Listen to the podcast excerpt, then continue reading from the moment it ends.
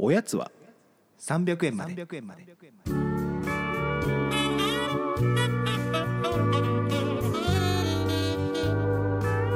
この番組は東京都在住サラリーマンの正木とギアンが決して常軌を逸することのない日常を語り尽くすポッドキャストですこんばんは、まさきです。こんばんはおぎやんですはい。えー、9月ですかね。テンション低いな9月イエイイエイイエイだよもう盛り上げていかないともう9月だね。9月だ。9月って何やる時ででしたっけ？9月って1年で1年で一番記憶に残んない月でしょ。どうなんだろう？でもさ夏休みが終わってみたいなとこで言うとまあ記憶に残んないかちょっと寂しいいや9月かな月はもうもうあれですよ。だから僕の中ではキャンプとかですよ。ああそうなの？9月10月。9月でも10 9月月はちょっと9月はねちょっともう秋雨前線が来るからねその前ぐらいがね行かないといけないんだよあ季節とともに生きてるね。その感覚がちゃんとあるんだ。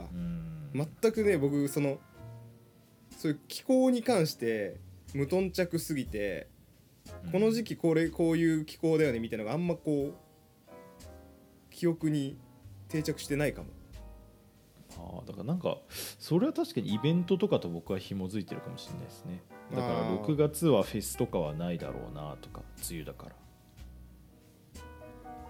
ら。なるほどね。まあそんな感じもあるんですけどちょっとねこうあの先日大変な目に遭いましてはい。あのえっとだからこの間の水曜日かな？水曜日もうくったくたになって家帰ってきてでもう12時前ぐらいに家帰ってきてで翌日も朝早く会社行かないといけない。なんかその翌日の木曜日にねすっごい大事な会議があったんですよ。僕が、うんうん。あの僕が進めてるそのプロジェクトの。でもうそのプロその会議でうまくいかなかったらもう本当に進行がやばくなるみたいな、うんうんうん。ちょっとスケジュールが最悪なことになるみたいな感じのものすごい緊張感のある会議が翌日に控えててでその翌日も朝から行ってちょっといろいろ準備しないといけないって感じでもうシャワー浴びてすぐ寝ようみたいな感じで、うん。まあ12時1時前ぐらいに寝たんですよ。で自分の申請寝ててでそしたらいたい起きたら2時ぐらいだったんですけどなんかそのすごいマンション中にサイレンが鳴り響いてるんですよ。うんであなんか緊急地震速報みたいなやつかなみたいな感じだったんですよ、うん。なんかうーんうーんみたいな。で なんか日本語でなんかぼその間にぼやぼや言ってるんですよ。なんとかですみたいな感じで。でも何かはっきり分かんなくて。で家の中でその音声が流れてるっていうか外からなんか外のあのそういうなんかなんでしょう放送機から流れてるみたいなスピーカーからね、で窓を開けたんですねでそしたらもうすっごいサイレンが鳴っててマンション中に。うーん。みたいなが鳴ってんですよ。あうちのマンションなんだって思って。なんだって思ったらうーんうーん火事です。避難してくださいって言って。えー、ってえ今もう何時何時みたいな。2時なんですよ。すごいな。嘘だろって思って。でもう飛び起きてうん。パンイチで寝てたんでやっぱりまずズボン履かないとって思って、うん。まずズボン履いて。で僕寝室で一人で寝てたんでえこれ部屋部屋どこの部屋？うちの部屋じゃないよなと思ってうん。開けたらリビングの方からはなんか火事ですっていうアナウンスがあってでもリビングなんて閉め切ってるからそこからの音は全然分かんなくて、まあ、要は外からのそのサイレンで起きたんですよ。うんうん。でちょっと遠目に確かに消防車が3台止まっててうん。これガチだって思ってもう終わったって思って。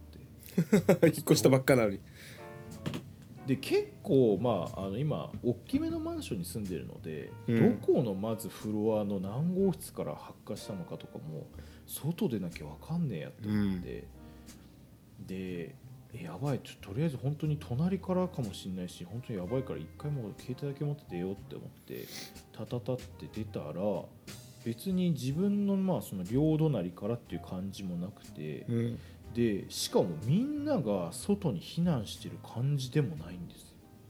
うん。えっていうのもめっちゃ怖くて、うん。えこれもしかしてみんなあんまりこのアナウンスに気づけてないってことって思ってえ それはそれでめちゃめちゃやばくないかって思って、うんうん。で携帯持ってまあ家の鍵で閉めるじゃないですかドア、うん。でその瞬間にあやばい。でも財布も今クレジットカードとかそういうのも何も持ってきてないし会社のパソコンとか持ってきてないやっていうのをうん。思うわけですよ、うん。命より大事か。でもままずはうん。でそこでやっぱり出てくるんですよね。あのお菓子もって言葉が。やっぱりあの絵だけ義務教育で習ったうん。お菓子もという言葉が出てきて、いやでも戻っちゃいけないって言われたよなと思って。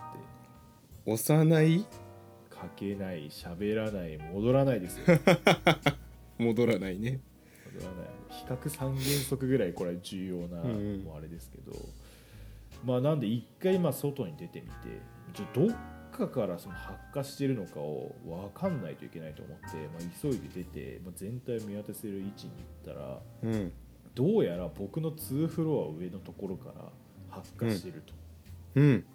というよりもそこの階の人だけ尋常じゃなく廊下に出てたり消防隊員も34人いてなんか部屋を確認してると、うん。でもただ煙は上がってないんですよ。うん。どういうことなんだと思ってぼや騒ぎみたいなことって思って。でなんかその全貌を見渡せるようなところに行ったら、まあ、人が何人かいて、でそこにいたなんか本当にもうこうお子さんが小学生にも入ってるのか入ってないのかぐらいの2人連れたお父さんがいて、うん。そのお父さんに「え今本当にここ火事起きてますか?」って聞いたら「いやなんか誤報っぽいんですよね」って言われて。うん。でなんかすごいでも隊員さんは一部屋一部屋入ってなんかチェックしてるわけですよ。その火事なんじゃないかみたいなところ。うん。ででもなんか見てるとなんかみんな避難してるっていうよりかはちょっと遠くから他のその部屋に住んでる人たちはその様子を眺めてたりとかしてだから全体的に焦ってる感じはないけど消防車は3台いるしあの消防隊員は34人ぐらい確認してるしっていうものすごい味わったことのないようなシチュエーションで。へえでもその引き続き流れてるんですよ。火事です。避難してください。うん何なんだこれって思ってでその様子を傍観してて、うん。でそしたらなんか隊員の一人がちょっと大きいぐらいの声で「どこの部屋からもあの火災は発見されませんでした」みたいなこと言っててうんえマジで合法なの？って思って。でなんかまあ一応なんか受付というか何あのたまにあるじゃないですか管理室みたいな,、うん。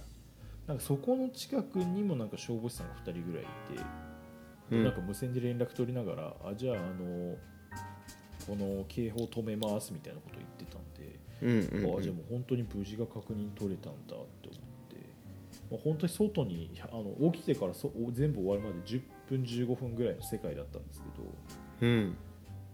まあ、そんなに夜中巻き込まれたわけですよ。めったにないね。いやそんなことないでしょ誰も。でいやでもよかったねでも誤報で。よいや本当に合法でよかったんですけどね。でそれで部屋戻ってああよかったって思って、まあ、時計見たらもう2時15分とか2時20分なわけですよ。うん。でもちろんそうもうなんかもう興奮しちゃってるというかアドレナリン出ちゃってるからこっちは。もうん。う全然寝れないわけですよ。目ギンギンになって。うん。でそっから多分寝たのが3時過ぎとか。うんうんで翌日6時半に起きなきゃいけないからもう全然寝れなくて。まあ嫌な状況ですねそれはね。でも会社行くじゃないですかそれでね。でそれで着いても、もうその日の緊迫感がすごいわけですよ。どうしてもこれも承認取らないとまずいと、今日は、まあ、朝からもう部長とかも含めてものすごい朝からいろいろ準備したりしてて最終チェックみたいな、とても僕がいや昨日本当になんかマンションが火事の誤報でなんかもうちょっと今日寝不足で辛いっすみたいなたわごとは言えないわけですよ。当然ね。うん。でそれで、まあ、打ち合わせが2時過ぎぐらいから3時ぐらいに終わって、まあ、無事承認が取れたわけですよ。おおそこで。その瞬間もう一気に安心感と疲労と眠気が襲ってきて 結局それでもそれでもあんま早く帰れなかったから7時半ぐらいまで会社いて、うん。そっからもうしこたま飲みましたねその日は。飲んだんかい？寝るんじゃないの？いやもう安心感飲むの？飲みましたねその日は。何の話だ？いやなんびっくりしたね。俺その話。ででねうん。そう、うん。それでで僕的にそのすごく嫌だったのがあの寝室の火災警報器から要は何も音は出なかったけどリビングの方からは、あの火事ですみたいな音がしたわけですよ。だから、うん。火災警報器って、その部屋がうん。該当しなきゃならないものなのかあるいはマンション全体そういうことがあったらリビングだけ鳴るのかあるいは寝室の警報器だけ不具合なのかっていうのがものすごい気になったわけですうんうんうん今後ねどういうルールなのかがそう本当になった時に気づけないっていうの本当になった時に気づけない可能性がだって今回すごいあるっていうことがよく分かったんですよ。うんうんうん。だって同じ回で出てきたの僕だけだったんですよ目視だと。すごいなみんなちゃんと寝てたんだね。いやだからそれちょっと信じられないなと思ってそんなこと。うん。そりゃそうだ。で,、うん、で管理室の人に行って連絡したらあのリビングとか寝室にあるあ警報器からはあの自分の部屋以外があの火事になった場合は何もなりませんと。ただあのインターフォン自分の部屋にある、うん。あそこからは警報のアナウンスが鳴りますって言われて。うん。いやそれ分からんってって思って。それは分からんな。だからそのサイレンに夜中気づけなかったら死んじゃうかもしっていう話？うん、っていう話。いやいやいや。それなんなんとかしたいけどね。まあまあ難しいのか。仕組み上無無理だったら無理だね。いや仕組み上無理って言われちゃったからだからもうどうしようもねえなと思って。だから1個あるのはリビングも寝室もドアを開いて寝るうーんでもそれ現実的じゃないじゃないですか夏なんて特にね。まあ冬はいいかもしれないけどでも冬も寒いからもある寝室閉めて寝るだろうし。なんかちょっといろいろ無理があるなとまあでも寝てる時いろいろ気づくかどうかってさ眠りの深さとかに結構起因するからな。そうですよ。だから結局僕は寝始めて浅かったっていうのもあるけど本当に極限の疲労状態で寝てたらサイレンだと気づけるのかなとか思うし、結構気づけないんだよね。あこの間 J アラートあったじゃないですか。いつ？うーんちょっとそれも僕は気づいてないんで覚えてないんですけど。うちの妻がそれを気づいてまあ僕も反応してたと、うん、何みたいな感じで反応はしてたんだけどその記憶がないわけよ僕はもう。うん、寝ぼけて。怖いなと思って。完全に寝てたらもう本当に気づけないるだろうねそういうこと。だって僕だって結局消防車が2台届いてたってあのついてたってことが起きた瞬間に結構長い間サイレンは鳴ってた可能性の方が高いわけですよ。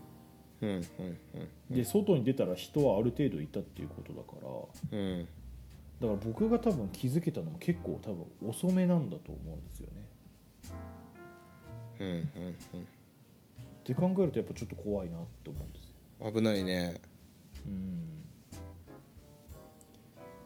まあでも解決しようが J アラートないはさまあぶっちゃけ地震じゃないですか。だ地震だったらもうその場にいるしかないじゃん言うて。違う違う違う J アラートあれだよミサイルだよミサイル。ミサイルか。あミサイルね。あごめんミサイルミサイル。緊急地震速報。ミサイルはもうでミサイルなんてもう余計無理じゃん。部屋いるしかないし。なんかうーんまあ部屋に建物にいるか地下に入るかっていう撃されたら終わりでしょ。まあでもなんか割とあれだよ。地下鉄とかに入ってくださいみたいなさ。あ言ってんですか？確かうん初期 J アラートが出た時そういう話だった気がするけどな。うーん。まあちょっとそんな話あとなんか最近寝言のアプリ流行ってます？寝言を録音するやつ？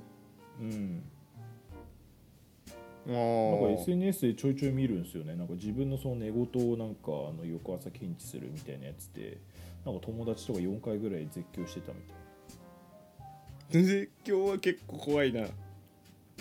でもなんかやっぱそういうアプリがあったりするみたいですよ、ね、だから僕だからそのスリープサイクルっていう僕の使ってるやつは、まあ、最近使ってないんだけど、うん、あの寝言録音してくれますよ。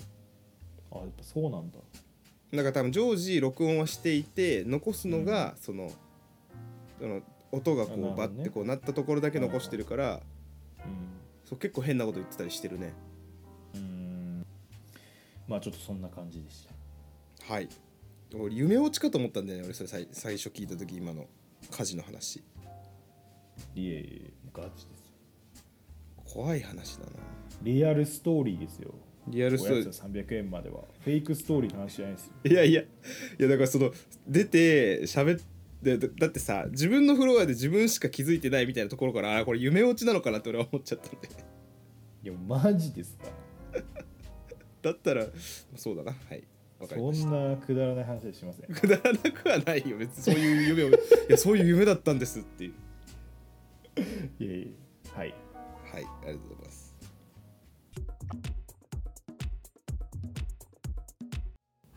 あのもう一つありましてうん。あのサマソニに行ったんです。はい。聞きたかった。サマソニックね。2日間行きました、であの、まあ、この番組聞いてるリスナーの友達と、うん。あと彼女と3人で行ったんですけど、うん。まあ、今年サマソニが、まあ、なんせとてつもなく売れ行きが良くてうん。始まる3ヶ月前にはチケット完売してたぐらいだったんですよ。うん。で、まあ、なのでまあたくさん来るだろうなっていうのと僕2日間サマソニに行くのは実は初めてだったので、うんうん。まあ、ちょっとどんな感じかなっていうのもあって一応なんか宿とかも取ったりして、まあ、あの行ったわけです。で、うんうん。まあ、今回初日に NewJeans あの今話題の NewJeans が出て、はい。えー、と夜はまあブラーとかが出る。と、うん。で2日目は、えーリアム・ギャラガーとケンドリック・ラマーが出るみたいな。うん。まあ、感じでまあ楽しみだなと思って。で前日まあ彼女とあのなんかタイムテーブルとかまあ見るじゃないですか。何見るみたいな。でその時に物販グッズもやっぱりフェスってね名物だったりするじゃないですか。うん。で彼女がケンドリック・ラマーがすごい好きででケンドリック・ラマーが今回なんか T シャツとパーカーを売ると。ほうほう。なんかそのフェスツアーみたいなうん。今回の2023みたいなようの物販を売ると。で、うん。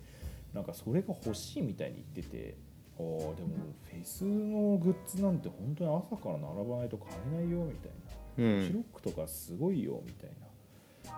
でそっかぐらいのテンションだったんですよ。うんだからまあ欲しいとはいえまあまあまあぐらいなんだろうなと思ってうんで、うん。まあ土曜日も12人ズニュージーンズが12時からライブだったので、うん。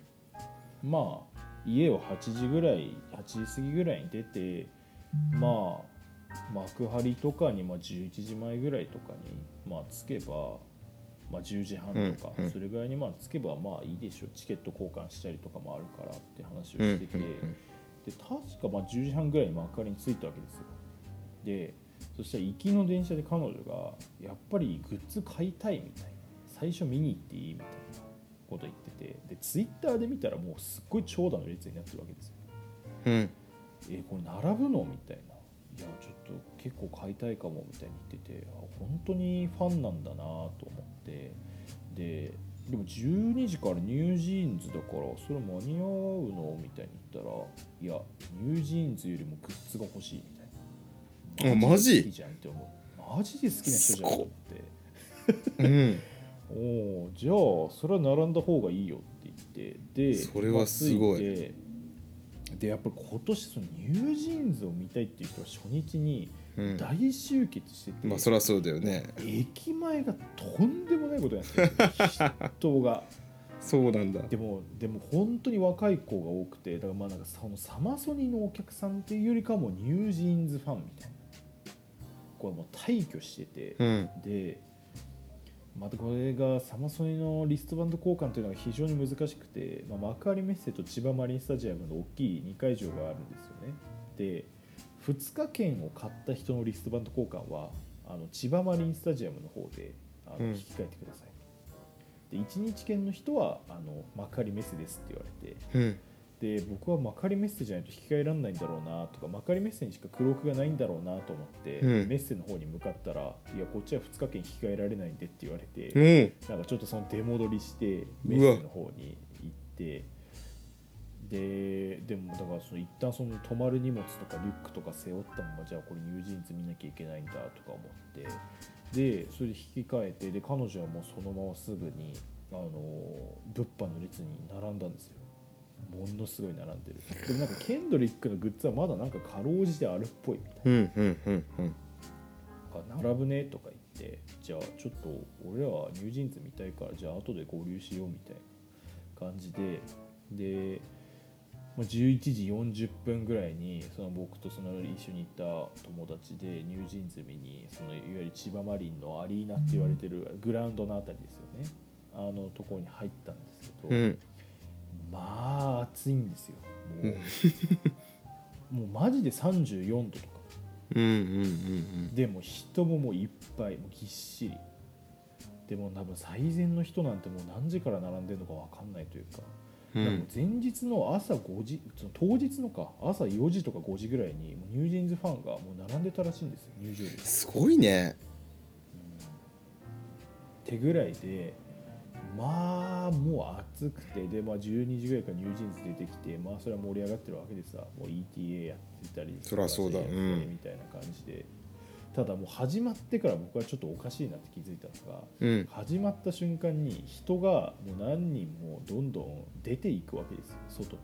うん。もうみんな暑さにやられて多分熱中症気味の人がもうすっごい担いでうん。もう途中で耐えられなくなってどんどんみんな後ろに行ってか外に行って水を買いに多分行ってるから休みにしてるんですよ。すごいね。でうん。でまあさライブは確か45分ぐらいやってたのかな。で、まあ、30分ぐらい経ってくるとまあさすがにもう暑いわけですよこっちも。うん。でもうメンバーなんてもうかわいそうなぐらい汗かいてるというか、うんうんかわいそうって思いながらなんか暑さに負けないでみたいなことをまあメンバーの子たちが言ってるわけですよ。もう入院しちゃうからね。でそれでいけないって投げないんでみたいなこと言ってたわけですよ。そう。ででそれで終わってでもう本当にもうスタンドまでぎっしり入ってたからその退場するのにはものすごい時間かかって、うん。退場動線もやっぱりものすごい限られてるわけ。ですそりゃそうだよね。ででそうなってくるとそのライブ中よりも人がぎ密しってもう密集してる感じになって、うん。それで身動きが逆に取れないからその待機中に体調崩す人が続出して熱中症で。で人がバタバタ倒れていくわけですよ。マジで。目の前でででその一緒に行った友達と「やばいね」みたいな話してたらうん。僕も急にクラッときてあやばいこれこのままだと倒れるかもみたいな。急に熱中症を受けたらでそうん。の感じになってきたら、一緒に持ってた友達が凍ったペットボトルを持って、もう持ってきてた。うん。それをちょっと首ちょっと飲ませてもらって首に当てさせてもらって、それとあとあの制汗シートってあるじゃないですかあのはいはいはいはいはいあれやったらもう一気に回復してまあなんとか事なきは得たんですけどもちょっともうそれがもうちょっとトラウマすぎてもうと翌日からもう昼間外入れなかったですね。いやだってもうめちゃくちゃ話題になってたもんね。そのでそうでそれで午後 LINE, LINE ニュース見たら熱中症で100人搬送みたいに書いてある、うんでもあれね潜在的な僕みたいな人とか入れたらもう100人どころじゃないですよ。あれ多分1000人ぐらい行ってますねマジで。なんかフジロックよりきつかったって書いてる人結構いたからね。暑さでいや全然ってかやっぱねそのスタジアムって、まあ、まず海沿いだから、あの湿気があるんですよ、うん。どうしても。あそこのしんどさね。そうとあとスタジアムって熱がこもるんだなっていうのはすごい思って外だからあの、うんうん。涼しいっていう風にも夜はあんまなんないんですよ。意外と熱がこもってて。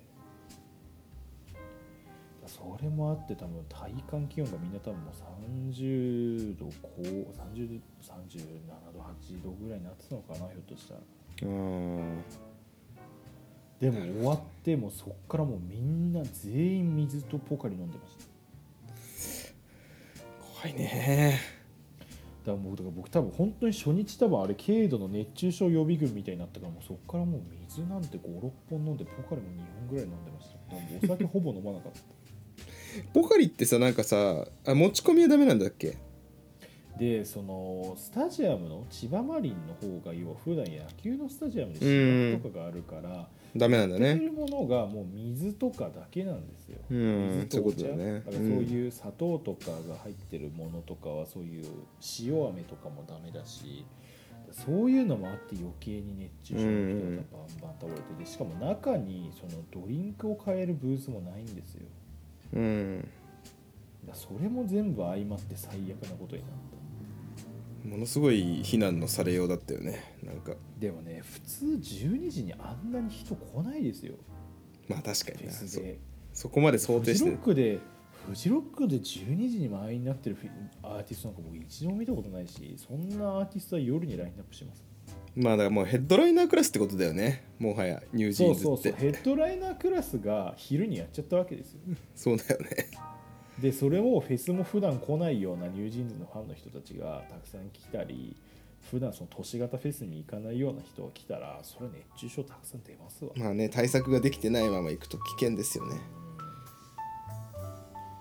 いやーだからちょっともうそれがダントツでもう今年のサマソニの記憶になっちゃいました。結構今年さ本当に熱中症っていうワードがまあサマソンに限らずなんかこの夏よく使われた言葉だなって思うね。